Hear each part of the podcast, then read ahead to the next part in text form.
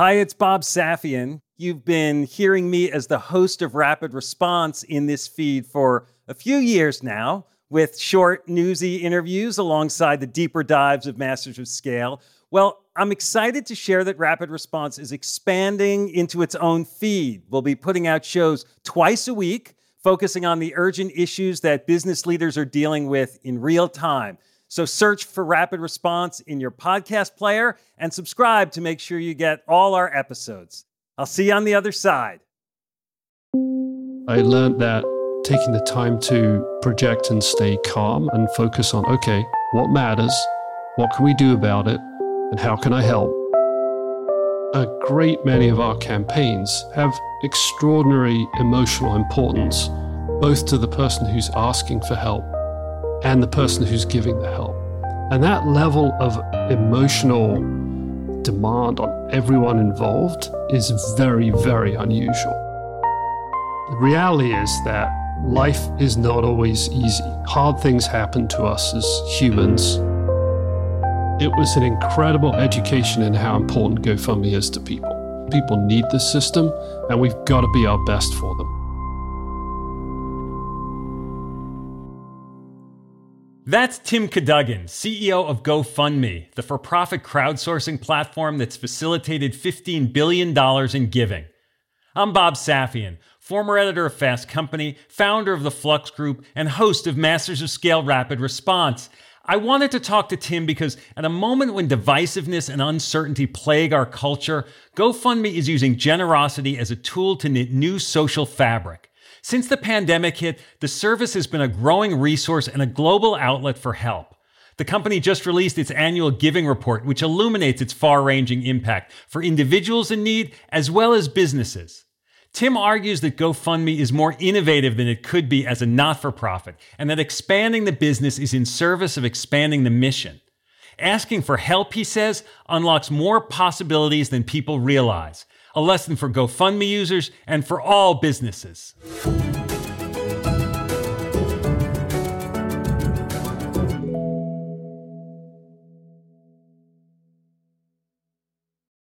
We'll start the show in a moment after a word from our premier brand partner, Capital One Business.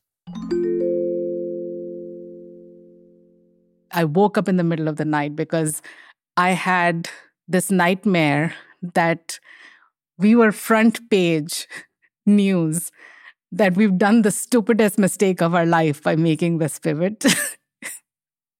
That's Aparna Saran, Chief Marketing Officer for Capital One Business, and she's recalling a moment from her previous position at Capital One when she was heading up a team designing a new business card. We had just made the decision to go all in and sunset the prior version of the product, which was honestly the cash cow for our business. When we made that decision within a senior leadership meeting, as someone who had been on the journey to build this out for five plus years, it was really exciting. But by the time the weekend hit, I started to feel the responsibility and the pressure. We are taking this big bet on something that I've built. Perhaps you've been there. You've made a pivotal decision, and then panic sets in. How would Aparna calm her butterflies and steer her team through this pivot? We'll find out later in the show. It's all part of the Refocus Playbook, a special series where Capital One Business highlights stories of business owners and leaders using one of Reid's theories of entrepreneurship. Today's Playbook Insight have multiple Plan Bs.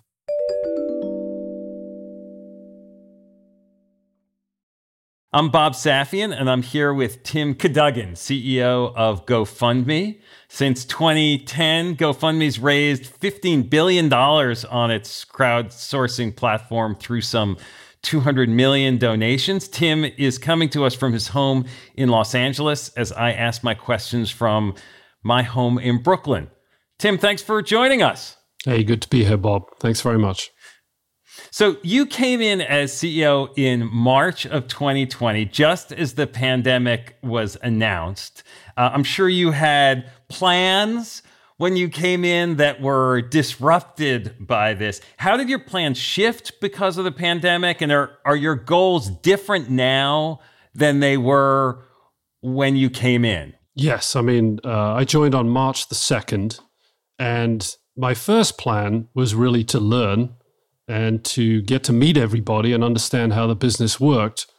And uh, by the end of that first week, we decided to go fully remote. I fortunately got to meet probably most people maybe once. And my plan for learning, which had been a plan that I called sort of an open source plan, where I came up with a curriculum where all the experts at the company would teach me. And I hoped to do that in person and learn and get to meet people.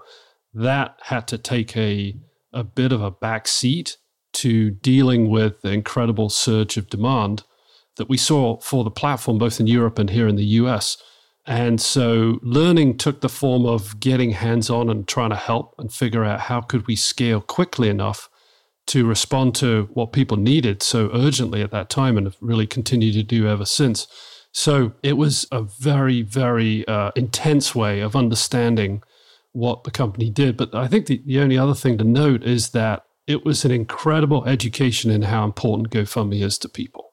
I really saw real time immediately like this really matters. People need this system, and we've got to be our best for them. Since then, you've been working with everyone remotely? Yeah. So I had sort of a day, really. Yeah. Very unusual start for sure.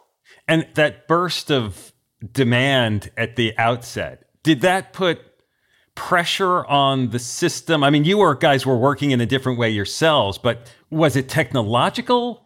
Was it sort of human? Like you need more people? How did that show itself? So, if we just cast our minds back, the first phase of COVID fundraising was very focused on medical things like PPE, uh, getting more hospital capacity. Um, and then, very probably about three or four weeks in, as the lockdown started to take real effect, it shifted, or I should say, expanded to small businesses, restaurants, uh, you know, trying to help their employees, their furloughed employees, and trying to stay afloat. That created stresses because when you have a business as a beneficiary of a campaign, it's a heavier weight process to make sure that the business is valid. And so we, and in conjunction with our payment processing partners, had to scale up that back end side of our business really, really quickly because suddenly we had tens of thousands of businesses using GoFundMe. And operating a crowdsourcing platform like this, was it different than the other businesses you've run, the other businesses you've been a part of? Oh, yeah. I mean, very different. I'd been at Yahoo, so I'd been involved in consumer businesses, and then I'd been in advertising. Most businesses are about commercial transactions. This business is not. This is about people helping each other and a great many of our campaigns have extraordinary emotional importance, both to the person who's asking for help and the person who's giving the help. And that level of emotional demand on everyone involved is very, very unusual. Our users are in, in a, some very demanding situations. How do we help them through this? And that can be both for difficult things and for good things too. And I think that makes it very, very different from from a lot of businesses. Other businesses we've talked with recently on the show, Peloton, Instacart, some others, had these similar bursts of growth in 2020. And then they've been sort of challenged to figure out what normal is going to be going forward. How do you gauge what the trajectory of the business is? Well, I tell you, predicting what 2021 would look like was was was a pretty interesting. I mean, we we did our best, and actually we were reasonably close. I mean, obviously with COVID, it has been hard to know how that would play out and how its ripple effects into people's lives would play out. And of course, unfortunately, it, we're not done, right? But we have seen, and say, let's take the US, particularly since late Q2, sort of May, June into the summer, much more normal life coming back. I mean, two of the uh, faster growing categories we've seen are animals and newlyweds, as people want to get support. Folks in their family just got married and building a life together. So we're seeing that coming back, which is wonderful to see. And we're also seeing actually a little more of the support for businesses, um, getting things started or wanting to expand a business. It's a great way to reach out to your friends, your family, your neighborhood, your community who really generally want to help, particularly small businesses and, and people who are starting out. And it's a great way to get some complementary support to what you're doing in terms of the fundamentals of the business.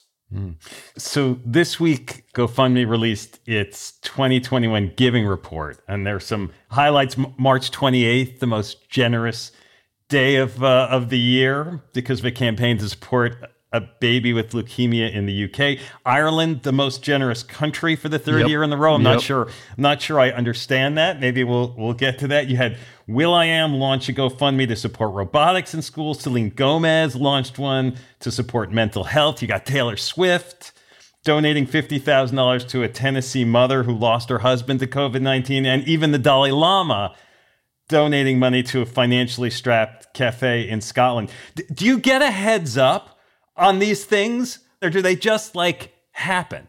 It just happens. It's our privilege to be involved in this and be a place where all this can happen. But this is people coming together, asking for help, people responding to that. And those people include normal folks and famous people who start things, who want to help. It just happens and it's amazing. I mean, each day you could probably write 10 Hollywood movies from the stories that are happening. It's quite incredible. And uh, we're honored by it, honestly. When, when you look at this giving report, are there key messages, key takeaways for you that it indicates about where where the platform is, where the world is? There's two things that we think about a lot. And one is asking for help. How many people are asking for help? And we think a lot about how do you make it easier to ask for help? Because asking for help is hard. And almost none of us really relish asking people for help. And so we're thinking through how, how do we do that? How do we make that easier? And also gratitude. And so I think this year we had something like 15 million messages of gratitude back to people who gave.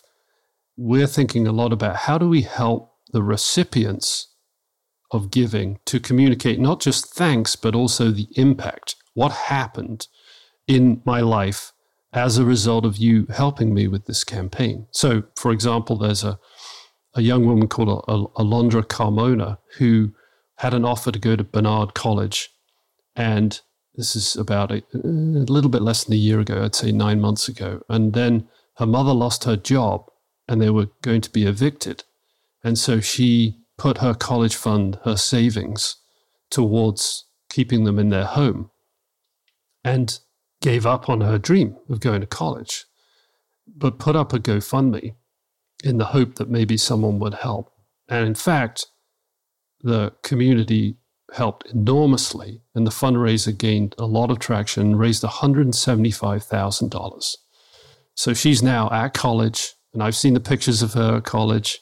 And just seeing that and communicating to everybody who gave to that campaign, you've sent this young woman to college, that's pretty incredible. So we're thinking through like how do we continue to do more of that because that giving and then that gratitude and that impact that's social fabric, right? That's really important social fabric that we need more of. We hope to play a role in encouraging more of that. It's interesting as you, as you talk about this mix of sort of the emotional impact of the work and the practical impact working together.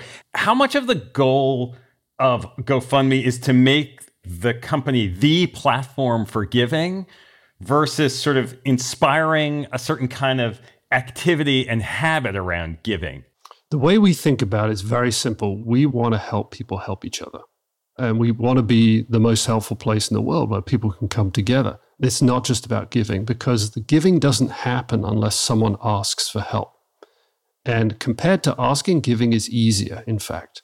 So asking for help, helping people realize that people actually do want to help them, and then connecting the dots between them. And a lot of the social psychology research shows that people underestimate the degree to which others are willing to help them by about half, which is pretty amazing when you think about it, right? So you think, oh, people only help me this much. Actually, it's double. And so trying to help think through how to design experiences and create incentives for people to ask for help and then allow that giving to occur. Can I ask, why is GoFundMe a for profit business? The things that your aspirations are about are often more organized in a nonprofit format, or even how does being a for profit business help the goal? It really helps because we can invest and innovate um, in a way that's much harder to do if you're not for profit because we compete with the other big consumer tech companies for the best talent in product, technology, trust and safety, security, all the different disciplines, legal, finance, all the disciplines you need because we have to offer a world class service that's constantly innovating from the user experience down through how we handle payments. And to do that, you need a great people who are really ambitious in service of the mission. By being so focused on innovating, it allows us also to be incredibly efficient. So when you think about the movement of money to people who are looking for help, it's very, very efficient. So if you raise, let's say, $100, the beneficiary gets 97 of those dollars, goes directly to the beneficiary. The $3 that comes out is for the transaction handling related to payment processing, which is the same as like if you go and pump gas or go to the supermarket, right? And so you're, you're getting everything you can. And that, I would contend, is more efficient than any nonprofit system out there. And we hope to even move that up over time. So we're becoming more and more efficient, moving more money more effectively to more people at a scale that I don't think anyone else is doing. But we could only do that with great people who are hungry, driven, ambitious, and want to achieve this larger purpose in the context of an organization that's very mobilized. We'll be back in a moment after a word from our premier brand partner, Capital One Business. There was panic that set in that night because I didn't want to let people down. We're back with Aparna Saran of Capital One Business. She was recalling the time she woke up in a cold sweat, terrified that the new product she had been working on might fail. So the next morning, she sat down and wrote an email. It was Sunday morning, and I said, you know what? I'm going to just like share this with my peers. It was very emotional. It was like sort of a cry for help. Aparna realized that if the new product didn't take off, she needed a plan B, preferably multiple plan Bs. I'm inviting them to be the thought partners so that we are mitigating as much risk as possible and we have contingency plans in place as we make this move. You write something like this and your heart is pounding, should I send this? It was a super vulnerable moment for me. But then I was like, I'm going to just send this. Like, what's the worst that'll happen? It can't be worse than being on the front page of the newspaper. So she held her breath and hit send. What happened next would surprise even her. We'll hear about that later in the show. It's all part of Capital One Business's Spotlight on Business Leaders, following Reid's Refocus Playbook.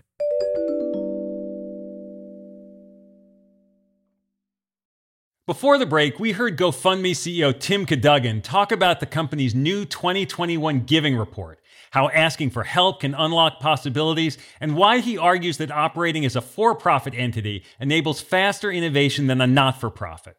Now he discusses the range of needs GoFundMe projects address, the societal challenges that they pose, and how discipline and clear rules can clarify behavior. He also talks about the importance of making his service easier to use, a lesson any business can follow. Plus, he shares his anxiety around hybrid work systems and how he's leaning into more explicit communication to build a more effective workplace culture. One of your colleagues said to me that everything that happens in the world happens on GoFundMe. And that includes, you know, winter storms and wildfires and earthquakes and school shootings. It's like every crisis kind of unending. That could be depressing. Is it dealing with all that? Um, the reality is that life is not always easy. Hard things happen to us as humans. When people face difficult things, what folks want to do is they want to come together and they want to help. I would not normally say this, but I had a friend die over the weekend. And within a day, other friends had put together a GoFundMe. He has a young family, and everyone wants to help because uh, there's not much else we can do, right? Um, and that's a way to do it. That's tough, but we're able to be a place that people can come together, um, and that's really important. And then, of course, we're we are there for those difficult things, but we're also there for all the good things in life too. You're getting married, or your little league team wants to go on tour of Oregon, or you want to go to college, or you want to do a study abroad trip, or you want to start a new business, or you want to start a brewery. You name it, right? Everything that you think you need help. So I think in all of those situations, we matter and we're there for people when they need us. Hmm, well, Tim, I'm sorry for your loss and thank you for sharing that with us. As a leader in this business, there can be public pressure around some of the causes and the people who are raising money. It's one of the challenges that, that you have to navigate. I was thinking about two recent court cases. You know, Kevin Strickland, who was wrongly convicted and imprisoned for 43 years, and then Kyle Rittenhouse, who was tried and acquitted of murder. Both of those cases have had lives of certain kinds on GoFundMe. Rittenhouse's initial fundraisers were removed from the platform, and that ban's now been lifted. Can you take us through each of those cases and how you think about what their life is and what impact you're having with them? Yeah, I mean, really, we have a very clear set of terms of service, uh, which anyone can look at online. We have a very robust trust and safety team whose job it is to interpret and apply those as clearly and consistently as possible. And the company's been around for 10 years, so we have a lot of experience. In the case of violent crimes, it's actually quite simple. Um, if you are charged with a violent crime, which is being the FBI definition of a violent crime, you can't put together a fundraiser for your legal defense on GoFundMe. That's sort of the rule. So that's why uh, those campaigns weren't allowed to run. If you have been acquitted of a violent crime, then you know, fundraisers for other expenses, you know, are okay. That's that situation. And so we try to look at each situation that comes up uh, obviously consider the circumstances, but then apply the terms and services consistently as we can. And the system you have for sort of managing this potential controversy, I mean, the rules sound very clear as you describe them, although for lots of other platforms, particularly social media platforms, and other content platforms, as they grow, managing that content and all those things becomes more complicated. Is the monitoring on your platform done mostly by people, by algorithm, and how maybe is that evolving as the platform itself is growing? Yeah, it's a blend, and I think a lot of those other platforms are probably a blend too. But ours is a blend of technology that's looking for certain phrases and words and categories and so on, and people that are looking at things.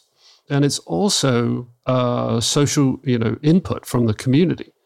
Um, so a little bit of a different example, but not so much a policy issue, more a question uh, around misuse. So, for example, if if if someone puts up a campaign where they're trying to get money for something that isn't legitimate, often what happens is in a case like that, which actually is relatively rare, but in a case like that, their friends and family will will ping us and say, "Hey, you know, Tim put up a campaign, says he's broken his leg. He hasn't broken his leg."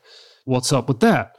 And that's the reason why that kind of behavior is relatively rare because it just doesn't work, right? Because if you think about a fundraiser, once you set it up, the first thing you do is you share it with the people that you know. And that's where it gets initial traction. And if the people you know, like, yeah, that doesn't seem right, you guess what? You don't get any donations. And people tell us, we look into it, we look into every report, and we're like, hmm, this isn't legit, we'll take it down. You wrote a letter urging Congress to provide more COVID relief early this year, which makes sense given the volume of, of COVID need you were seeing on the platform. Are there other areas that you think GoFundMe should be or maybe exercising its voice, its leadership? Yeah, the way we think about that, Bob, is, is it's basically we look at what's happening on the platform. And if we see a large pattern of activity, particularly an area of need, like, hey, our community needs help. They're asking for it individually, but is there more that we could do as a corporation to to push for this? So that was one obvious one. We could see a huge amount of desperate need related to COVID. So, like, hey, we'll just add our voice and add our data to the discussion here. Another example was with AAPI. We saw a spate of attacks, horrific attacks on vulnerable, particularly elderly Asian people. A lot of those became campaigns on GoFundMe. So we set up our AAPI fund to mobilize support for particularly local community charities working on issues like that. So, for example, one of the recipients was a, a charity that gives out uh, sort of alarms to people so that if you're being attacked, you can press this thing that's super loud, as an example. Um, and um, that fund is, I think, at this point, has raised seven, seven to eight million dollars.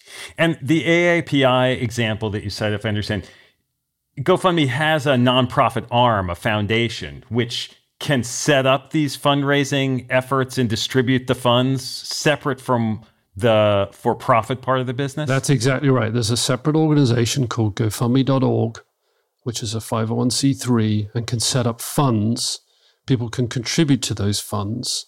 And then GoFundMe.org, in conjunction with whatever advisory board or group it assembles, depending on the fund, then disperses those funds as grants, either to individual campaigns or to organizations. So we did this with the Small Business Relief Initiative in the early stage of COVID.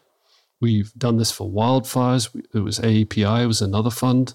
America's Food Fund, which is actually one of our largest ever funds, which was a collaboration with Laurene Powell Jobs, Emerson Collective, and Leo DiCaprio, that raised $45 million for food insecurity, Feeding America, World Central Kitchen, and so on. So those are all examples that have been structured and managed through GoFundMe.org, which of course we we support the operations of and help fund. Mm. You've talked a bit recently about your uneasiness about what the return to work might. Oh, yeah. yeah. Can you explain what that uneasiness is and where you are on trying to navigate it? Yeah, I mean, look, I think that going remote. Now, let me qualify this. I think that knowledge workers, you know, folks who've been sort of tech businesses like ours and others, tremendously privileged in that we were able to continue our work and continue to be compensated with relatively little disruption relative to a lot of people who have jobs that you have to physically go to. Going remote was disruptive, but sort of manageable in, in many ways. These companies have been able to be remarkably effective. Some might argue even a little bit more effective in some areas. The whole return to work, which is just a really bad phrase anyway, because you're not returning to work. Everyone's been working really hard. Um, but the sort of going back to an office, that I think is, it's not going back to anything. It's going into some new, completely uncertain hybrid future that is going to be really tricky to work out what kind of meetings are you going to have? How are you going to do hybrid meetings? How are you going to do three people in the room and then two people on the phone? And then if you want everyone to have on, be on one screen, can they be in the same room or is the feedback going to be terrible? Do you need a lot more conference rooms? And on and on and on and on. I just don't know. I just think there's going to be a lot of things to figure out. And I, I just, I worry about it because I think there's so many unanswered questions. And I also think it's the beauty of this is everyone is equal. We all have this little little screen here and we're on the same page. You know, we're on the same level and that will change quite a bit. So I just have a lot of unanswered questions, I guess. And I'm approaching it with a lot of humility. It's like, I don't know, we've got to try a lot of different things here and experiment. Are there resources? Are there people or community that you that you talk to about this as you're trying to figure out? Sure. You know what this next phase looks like. Yeah, I mean, and everyone's navigating the same thing, so there are plenty of opportunities to connect with other folks and talk it through. And I, you know, I don't think anyone's feeling like, yeah, we, we know what we're going to do. It's going to get, we're going to crush it. I, I haven't heard a lot of that. Um, so I think there's a lot of community problem solving that's going to happen. And I hope that people share kind of here's what works and here's what doesn't, and here's what works within a team versus across teams, and so on. You've added a slew of new talent since the pandemic hit, since you've been there executives, board members, staff. You're something like 30% larger than when you started. You have to do all that onboarding and, and cultural effort. Do you have clarity about what parts of this like work? This was the thing probably I was most worried about because I knew I would have to hire uh, some senior people. And been working for 25 years and I'd never hired someone without meeting them extensively. I just couldn't imagine hiring a senior executive colleague without spending a bunch of time and having dinner and all the things that we would do. And I was like, oh no, like how on earth is this going to happen? But then, like a lot of things, it's like, okay, you just spend a lot of time like this and you just really go deep and spend a bunch of hours and remarkably, it, it works. And I think one thing that does work, maybe it's counterintuitive, is you sort of focus more on explicit communication because in this format, the virtual format, you can't read body language as well. You can't read the sort of nonverbal cues, the gestures, the moving of the feet, the, all those subtle cues that are very important to humans in communication. They're there, but they're much more two dimensional. So you have to be more explicit, which is kind of a silver lining. That's a good lesson, but also still nothing supplants actually getting together. So we have had a couple of sort of exec team guests together, only a couple, and they've been wonderful. But what has been surprising is I think, you know, there's a bunch of people that I hired that had never met. And I wondered, would they be like what I think they're like when I meet them in person. And they actually were. Uh, we were like, hey, you're kind of like what I thought you'd be like. Except people to me were like, you're really tall. I'm like, uh, yeah. Um, you really are able to get to know people. So it really goes back, I guess, to the age old, like, just got to put in the time. Even though the mm-hmm. time's in a virtual way, you got to put in the time.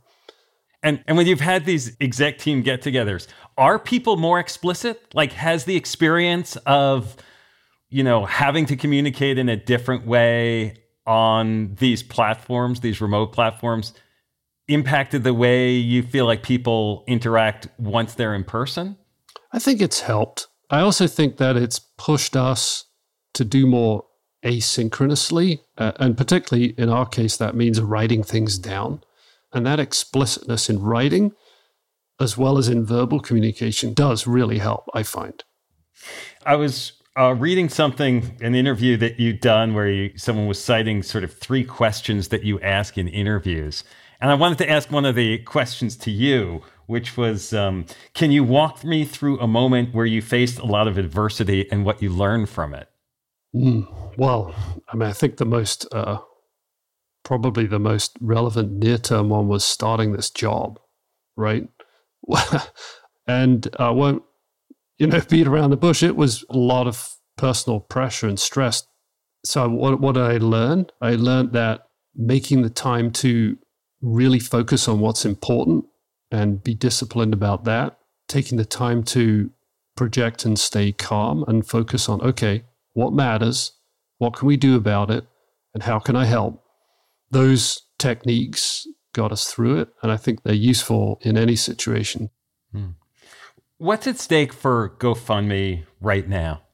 Really, it's about how do we enable more people to use us to help each other. It's very, very simple. And I, if I look at how much activity we have, it's a lot of activity. But in the scheme of how many people in the world need help want to help each other, it's like a thimble. it's it's so small, right? There's so much more that people can do for each other, and they increasingly want to do it for each other in more direct ways, right? This is a theme in the modern world, not necessarily going through big institutions and so on, but helping each other directly. And so our big questions are how do we make it easier? How do we help people see that they can use us for all these different things? So asking for help, enabling that to happen at more scale and then more, more globally. So today we're in 19 countries. That's 19 countries where you can organize a campaign. You can give from almost anywhere. We've had donations from probably 180 countries. But enabling people to set up a campaign and receive help in many more countries around the world is, is a big piece of that in order to expand that uh, flow of help between people. So that's what we're focused on. Yeah, I, I, mentioned at the outset that the um, giving report has Ireland as the number one country for giving for the third years in a row. A little, a little puzzling to me. Is there an explanation for that? I'm not sure. It's. I mean, the Irish have, have always been extraordinarily kind and generous nation, and beyond that, I mean, it's hard to say what exactly is behind it. But they're crushing it. You know, it's third year in a row. I think they take a lot of pride in that, as they should and it's wonderful. So good on them. Good on them. Thank you, Tim. This this has been great. Is there anything that we haven't talked about that we should have? Anything I haven't asked you about that we should touch on? You know, I would just encourage folks to think about being an organizer. And and I know a lot of people give, probably a lot of people listen to this give many times. If you just organize, it could be for something small, something local, a family you know in the neighborhood, heading into the holidays, a shelter. It doesn't really matter specifically. There's just so many opportunities. But if you organize, you multiply your impact to help something that matters to you. Your contribution is actually probably like 20 to 25 times more. And that can make a really big difference. And I feel like our societies need that. You know, I would just encourage people to think about that as an opportunity. So that's probably what I'd leave you with. Well, Tim, thank you so much for taking the time and for sharing all this. It was really interesting. I really appreciate it. You're, you're welcome. Thank you so much for having me. And now, a final word from our brand partner, Capital One Business. Throughout the day, text messages and emails kept pouring in. Whatever you need, just let us know. We're back one more time with Aparna Saran of Capital One Business. She was telling us about a Sunday morning email she fired off in a moment of panic. Minutes later, her inbox was overflowing. And the support she found wasn't just emotional, it was practical. We talked about detailed contingency plans and we created our go to market strategy.